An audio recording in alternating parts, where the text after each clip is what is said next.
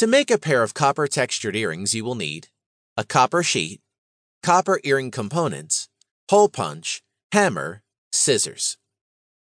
Instructions for making a pair of copper textured earrings. Begin by cutting a 5x3 piece from the copper sheet and wrinkle or crumple the paper in different places. After that, open up the paper and lay it flat to get significant creases.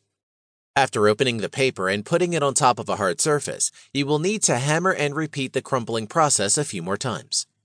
Next, you will need to utilize the top of an adhesive spray can as your template to make a circle. However, you can get any template to match your desired size. Following the tracing of the template, you will need to use scissors to cut the circle. Utilize a paper hole punch to make the earring hole. You can hammer the small protruding edge that is caused by the punch hole. You can make a minor curve to the disc by using both of your hands. After that, you can press the disc gently against a bottle to make a curve.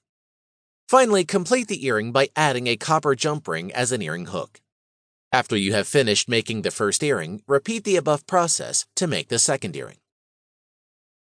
Petal Pearl Earrings Petal pearl earrings are essentially made of pearls and ribbons.